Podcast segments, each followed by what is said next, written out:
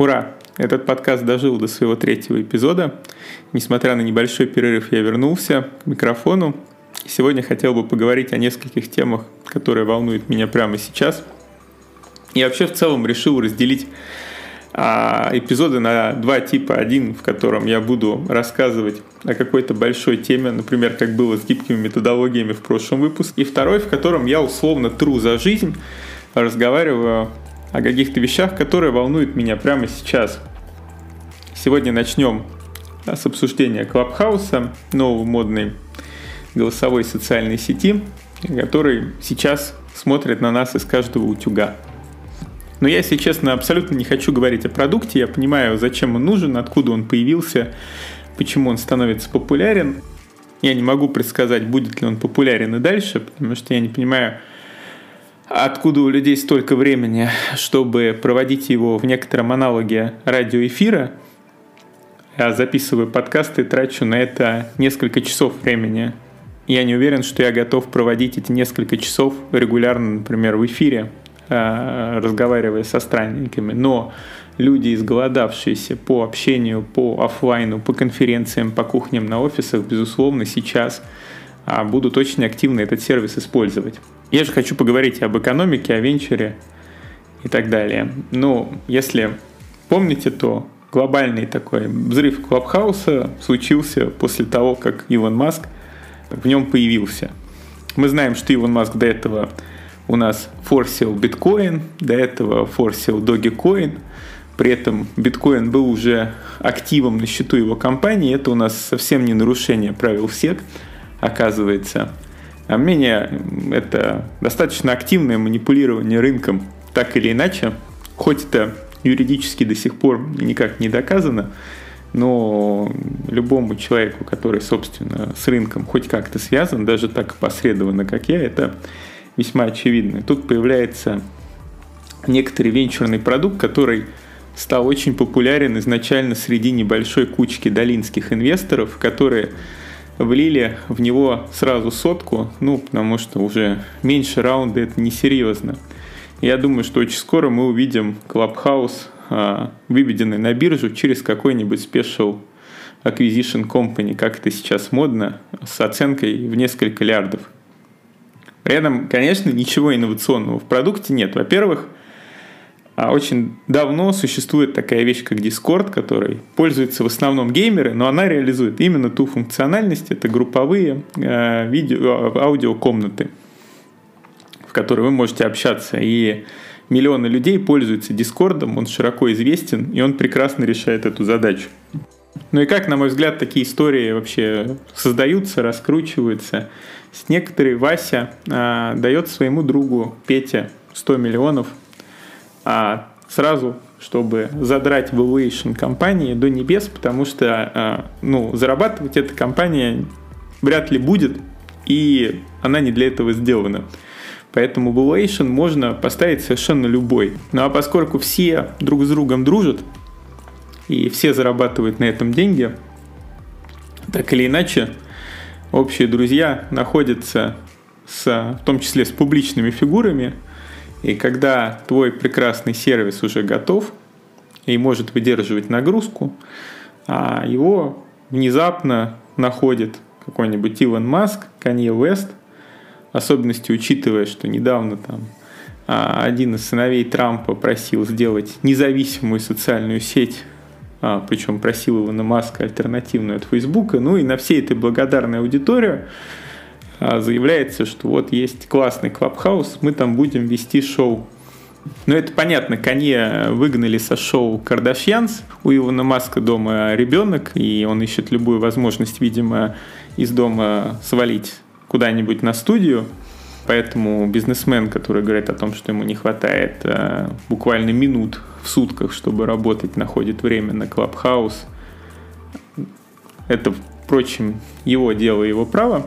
Ну, я думаю, это все, естественно, совершенно безвозмездно, и скоро мы увидим Клабхаус, выходящий на рынок с какой-нибудь безумной оценкой, через какой-нибудь спак с мотивировкой то, что раньше было доступно только венчурам, теперь доступно простому инвестору прямо в приложении Robinhood.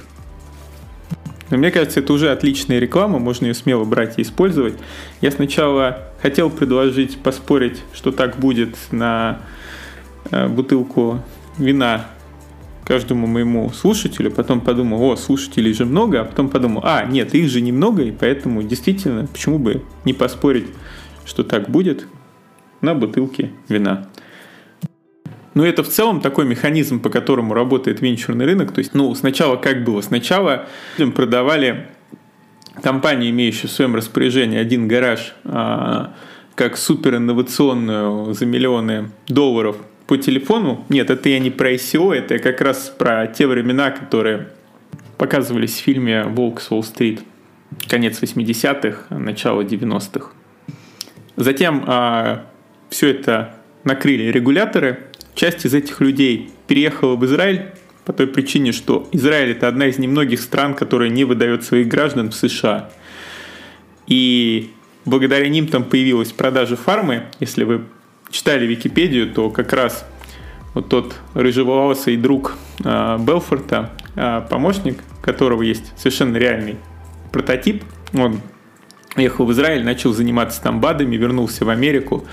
Ну, в общем, вся эта индустрия БАДов а, во многом вышла из тех людей, которые изначально строили колл-центры в Америке для продажи акций, потом, когда этот рынок накрылся, они пошли по миру и построили еще много интересных компаний прямых продаж. То есть в Америке бум БАДов, и в том числе индустрию продажи БАДов, которые существуют по телефону из Израиля. И отчасти эти же люди потом построили колл-центры для ну, широко известных а, бинарных опционов. Конечно, мне хочется сказать израильских, хотя суть тут изначально в том, что там была просто а, супер экспертиза в построении продающих колл-центров, и пришла она туда изначально из США. Ну а в самих Штатах людям тоже хотелось что-то кушать. Продавать акции за небольшую комиссию ритейл-клиентам – это достаточно грустное и не самое выгодное занятие. Поэтому те, у кого была возможность делать все то же самое, что делал Белфорд, просто в больших масштабах, пошли в венчурную индустрию. Так мы получили ситуацию, когда уже большие банки давали сумасшедшие оценки неадекватные компаниям, и все это привело к краху финансового рынка в 2000-х. А, но, несмотря на этот крах, естественно, все инструменты и методологии, скажем так, были обкатаны, и рынок с тех пор а, только рос. Это не означает, что нет там успешных примеров. Конечно, безусловно, есть огромное количество успешных зарабатывающих компаний на рынке. Это только драйвит э, рынок, скажем так, такого pump and dump венчура, когда выводится компания заметно дороже своей реальной оценки. Мне тут, конечно, скажут, что а, я просто пессимист, не верю в светлое будущее и а, взрывной рост рынка. Нет, конечно, я верю в светлое будущее и взрывной рост рынка. Просто совершенно не факт, что те компании, которые сейчас выходят на рынок по оценке в 41 а, выручку останутся в этом будущем и не придет других компаний, во-первых, оцененных уже в 141 выручку э, в расчете на следующую тысячу лет, который этот рынок захватит, у них будет еще больше денег, да, а во-вторых, э, рынок очень быстро меняется. То, что было актуально 20 лет назад, компания Kodak, да, всем известная, была примером в фильме «Верняка», компания, которая точно будет расти, как пример сейчас это Apple или Google – ну и к чему это все? Современный Белфорд работает так. Берет какую-нибудь а, достаточно хайповую потребность, то есть у нас была потребность там, artificial intelligence, якобы сейчас все захватит искусственный интеллект, и нужно срочно запрыгнуть в этот поезд.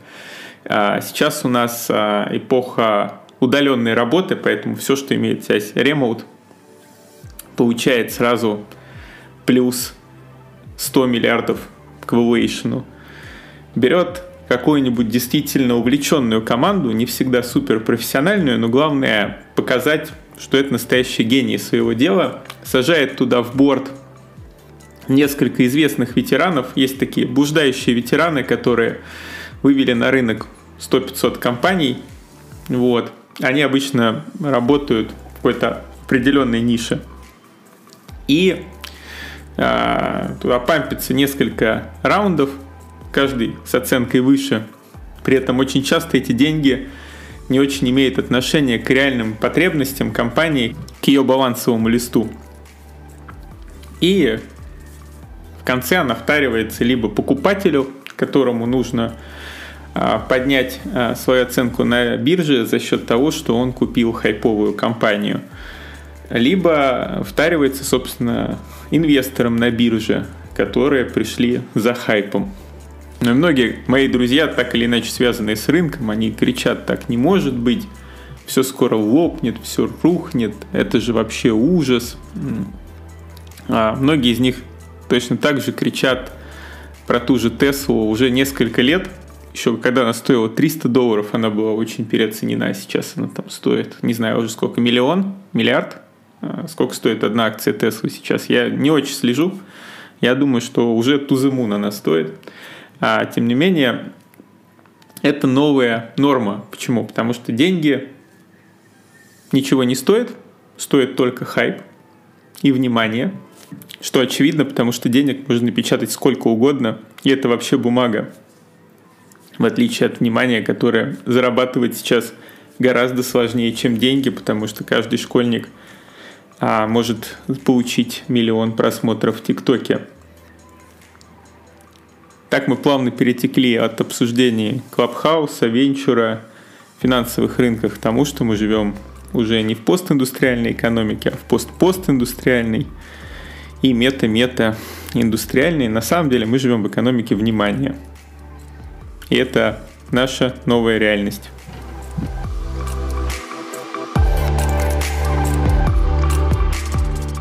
Здесь я должен дать небольшой дисклеймер, что под фармой я, конечно, понимаю все те БАДы, которые предлагают увеличить ваш детородный орган или внезапно резко похудеть. Размышления о финансовом рынке были достаточно поверхностные, прошу не судить о них очень строго, поскольку формат подкаста а, записывать лекцию на два часа мне не хочется. Поэтому я старался все максимально упростить.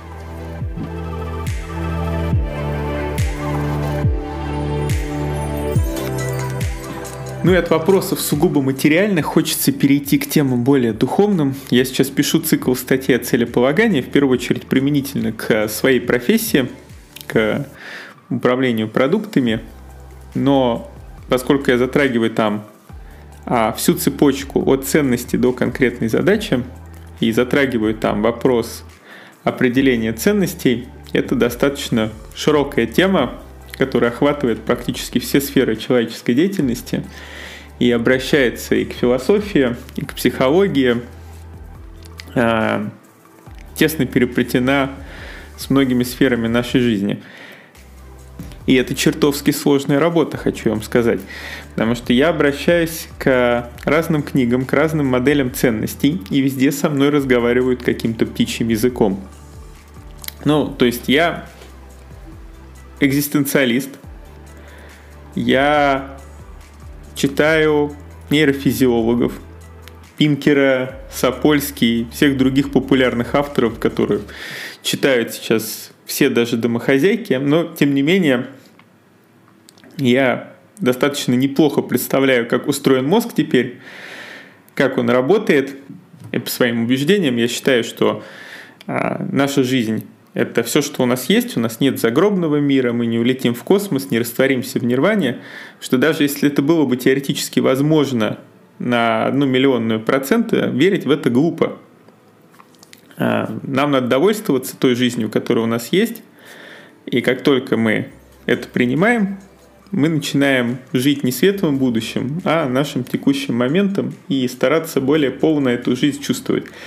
И вот со всем этим багажом я начинаю погружаться в ценностные модели, а, погружаться в разные статьи, и практически везде со мной разговаривают так, будто я пришел а, на кружок по раскрытию своей женственности. Или, не знаю, на славянский хоровод по раскрытию своей мужественности. Такое тоже есть. Я видел в ТикТоке. Очень удивлялся, что мужественность, она раскрывается, когда ты а, голышом бегаешь вокруг костра с другими мужиками. Почему я считаю это важным? Потому что вопрос ценностей и развития психики – это очень важный вопрос для развития человечества в целом, для развития конкретного человека, для развития организаций, которые эти люди делают. А очень многих отпугивает, когда с ними начинают говорить о Господе нашем Виссарионовиче Боге. Трансцендентности, холистичности и прочих терминах, о которых а, есть такие специальные телеканалы, где эти слова звучат постоянно. И там обычно продают БАДы, которые тоже развивают женственность, мужественность, все на свете. Прямая связь с космосом. Я не могу не отметить, что, безусловно, в этих книгах и статьях есть много рационального зерна, обернутого в свою специфическую оболочку, что вполне типично, когда человек не до конца понимает всех механизмов, пытается их упростить или придать им некоторые элементы мистичности. Так было со многими вещами, например, очень много мистичности приписывалось медитации, теперь мы примерно представляем механизмы, по которым она работает благодаря ФМРТ. Раньше у нас ФМРТ не было, и вокруг этого часть людей кипела скепсисом, потому что не понимала, как это работает. А часть людей считала это какой-то божественной мистикой.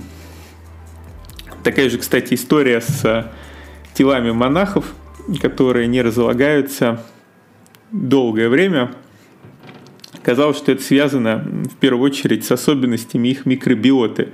Вообще, если говорить о Господе нашем Виссарионовиче Боге, то на эту роль очень хорошо по последним исследованиям ложится кишечная микробиота, потому что пересадкой кала людей лечат чуть ли не от рака. Все больше и больше исследований говорит о том, как микробиота влияет на все аспекты нашей жизни, от того, как мы думаем, до того, как разлагается наше тело, простите. К чему это я все? К тому, что отделять суть и делать простую, понятную систему из такого материала очень сложно, с чего я, собственно, и начал. И я просто решил вам на это пожаловаться.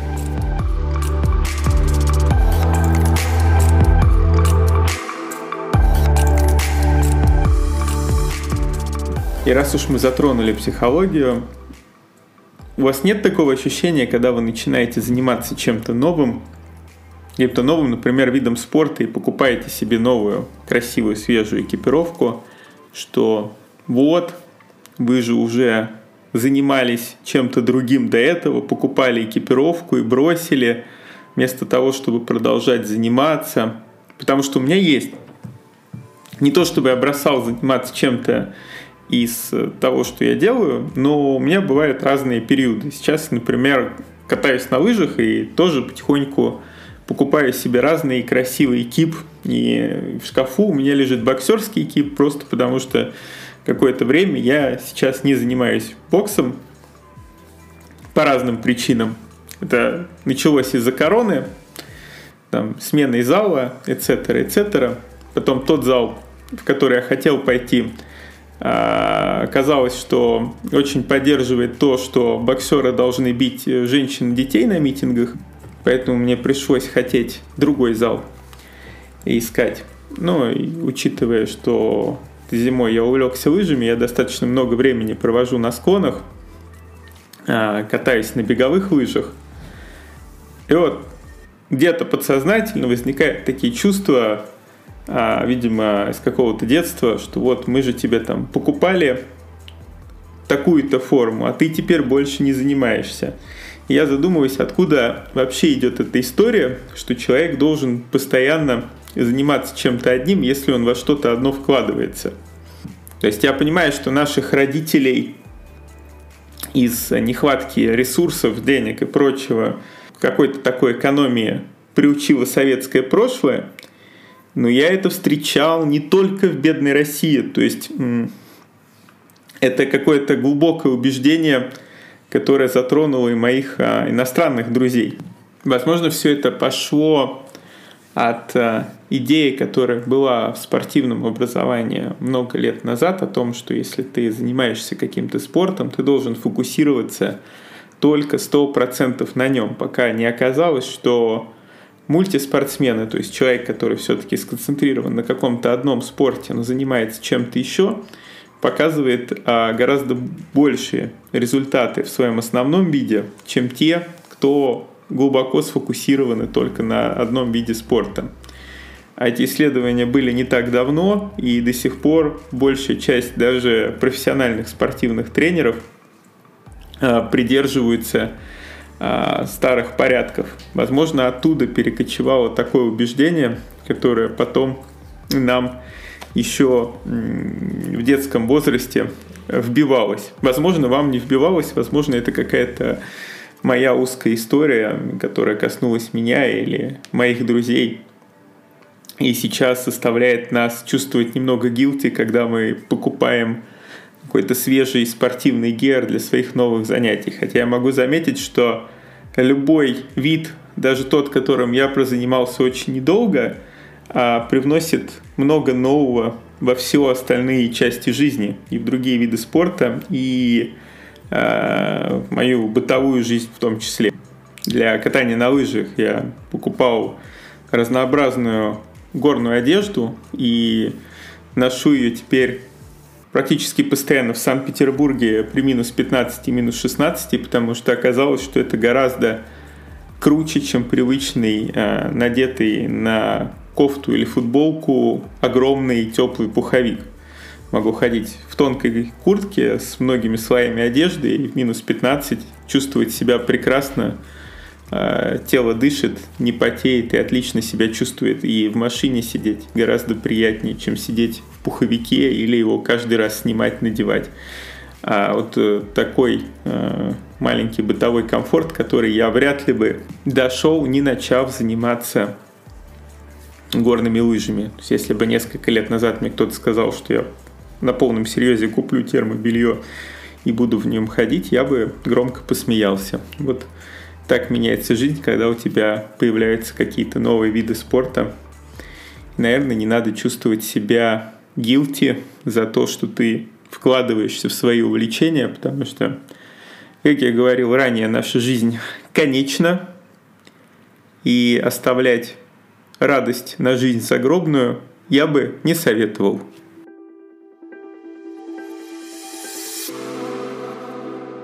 последняя тема на сегодня. Как бы я не хотел опускаться до новостей, я не смог пройти мимо манифеста 2.0 режиссера Константина Богомолова. Вот мне сразу приходит на ум мем, а когда парень приходит к девушке, и девушка говорит, а, только не говори с моим крестным о политике, он у меня царь.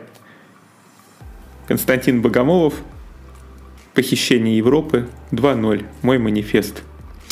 И вот, а, видимо, чтобы понравиться крестнице царя, а, Константин написал большой манифест, который на самом деле повторяет очень много мыслей, витающих в информационном пространстве о свободе, о том, что такое свобода и как а, свободно живется советскому человеку. Признаюсь честно, какие-то из его мыслей я долгое время разделял достаточно искренне, пока не понял, что а, мы в России под свободой очень часто понимаем свободу ходить с голой жопой. То есть, находясь э, в предпринимательской среде, я очень долго удивлялся тому, что в Европе там нельзя уволить сотрудника, тому, как надо фильтровать коммуникацию с людьми на работе, тому, что нельзя побыть такой вот Э, рубаха на распашку. Пока не пересмотрел свое поведение, не понял, что вот эта рубаха, она, в общем-то, никому и не нужна. Что это культура некоторого насилия, когда мы ходим к другим людям, с которыми мы вообще-то должны коммуницировать, там, не знаю, по работе, по каким-то делам. Мы ходим к ним и транслируем на них какие-то свои чувства, агрессию, эмоции, которые не проработали в себе. И нам от этого легче, потому что мы эти эмоции, чувства можем выражать. И это прекрасно. Но легче ли тем людям, которым мы эти эмоции выражаем? И это какая-то очень перевернутая свобода. А попытаюсь объяснить почему. Например, очень часто э, заходит вопрос о том, что в Штатах ты будешь подвержен астракизму и изгнан из общества, если будешь высказываться против каких-то определенных а, групп. Например, против а, темнокожих. А в России это можно обсуждать открыто, и, мол, это такая офигенная свобода. Хотя на самом деле речь идет, конечно, про выражение ненависти. Если ты будешь хорошо говорить про темнокожих, особенности, если ты не будешь а, фокусироваться на цвете кожи, потому что в целом люди-то все одинаковые. Да, мы немножко разные, но мы в целом все люди, у нас у всех есть права быть людьми и быть собой. Но это не значит, что у нас есть право выражать ненависть. А вот есть ли у нас э, в России право выражать любовь, это очень большой вопрос. Многие люди себе не могут этого позволить и будут подвергнуты а, не то что астракизму, а их могут побить, их могут посадить а, просто за их форму выражения любви, которая абсолютно не насильственна к другим людям, просто неприемлема для какой-то узкой группы общества, которая у нас существует, такой средневековый. Ну а поскольку у нас теперь монархия, к средневековой части общества, кому не обращаться, кроме как монарха. И тут, мне кажется, каждый выбирает для себя сам. Ему нужно общество, где можно свободно выражать гнев и ненависть, или общество, где можно свободно выражать любовь, что для него важнее. Но если уж вспоминать, что Богомолов у нас режиссер, то можно вспомнить, а сколько тем запрещено трогать в спектаклях, сколько спектаклей вообще было запрещено, а, что у нас проходило с некоторыми творческими группами в стране, и вообще сколько у нас новых театров, и вообще насколько у нас свободная культурная среда за пределами ТикТока. Хотя, когда твоя девушка крестница царя, а ты влюбленный мужчина, ты можешь написать много чуши. Все мужчины здесь разделяют а, и, надеюсь, не будут подвергать никакому астракизму в будущем Константина Богомолова за его манифест, потому что все мы слепы, когда любим.